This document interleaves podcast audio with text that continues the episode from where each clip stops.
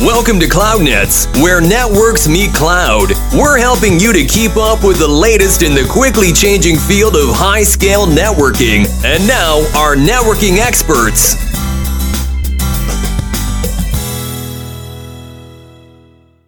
Hi, and welcome back to CloudNets, where networks meet cloud. And today we're going to talk about AI, and specifically about AI networking. And we have our Artificial. chatbot. Yeah, we have our very Artificial own chat. Yeah, artificial expert. Ron, thank you for joining.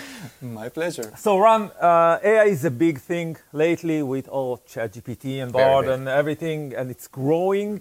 And and we want to talk about the challenges behind the AI infrastructure because you know AI ML training, it's a very compute uh, intense task, but also the networking, the, the backend networking that connects between all the parallel computers is a very very important and critical uh, infrastructure for AI.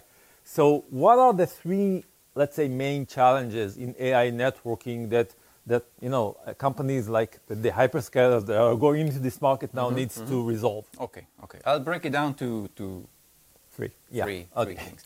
First off, in AI, um, HPC as well, application is king. And it boils down to three main ideas or three main pillars. First off is that you have a variety, uh, flexibility of different applications running on that same uh, network.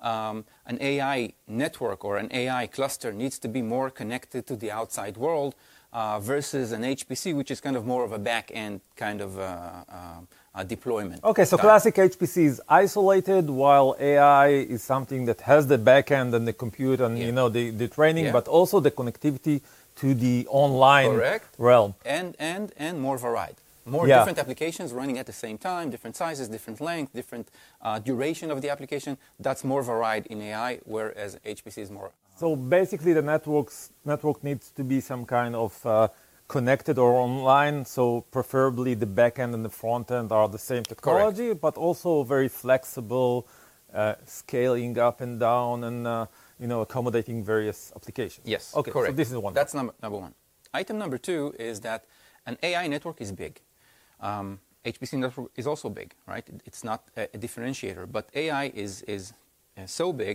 that um, when you take an application and run it in a very small scale you get certain level of performance that's good when you expand the scale almost linearly as the network grows the application performance degrades So right? when And you talk about application performance, you talk about job completion job time. completion time Okay. is kind of a, a overall kind of sums it up in job completion time. And in the networking domain, we're talking about non-stop connectivity, predictable connectivity. You know, um, in failover, a, in a nutshell, packet in a nutshell loss. Uh, the network needs to be uh, completely transparent to the application. Like I said, application is king. The network needs to stay out of the way. do not disturb. Yeah, do not disturb the application. So this is basically uh, number two.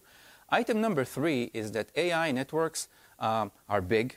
They are deployed by the largest players in the industry. They need to be rock solid.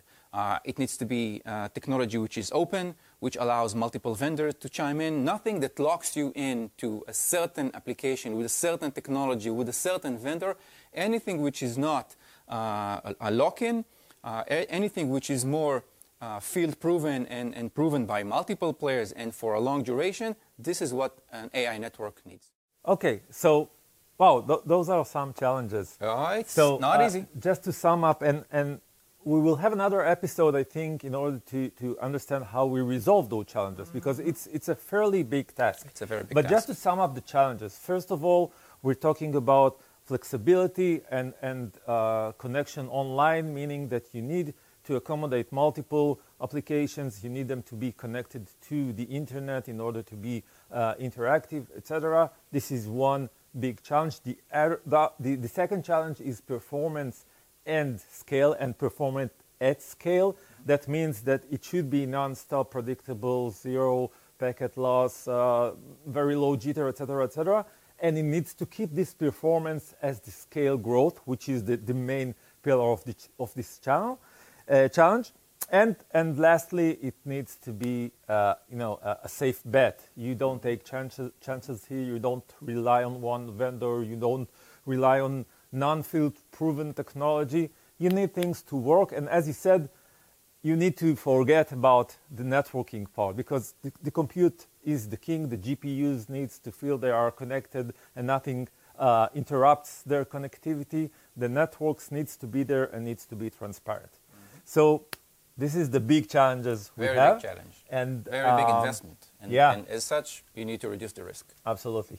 So thank you very much, Ron, for this. My pleasure. And thank you for watching. Stay tuned for our next episode in which we will talk about those challenges, Solve but them. from this resolution uh, angle. So see you next time. Don't miss it. Bye bye. And that closes up on another episode of CloudNets, where networks meet cloud. Thank you for listening and be sure to subscribe to get the latest episode of CloudNets.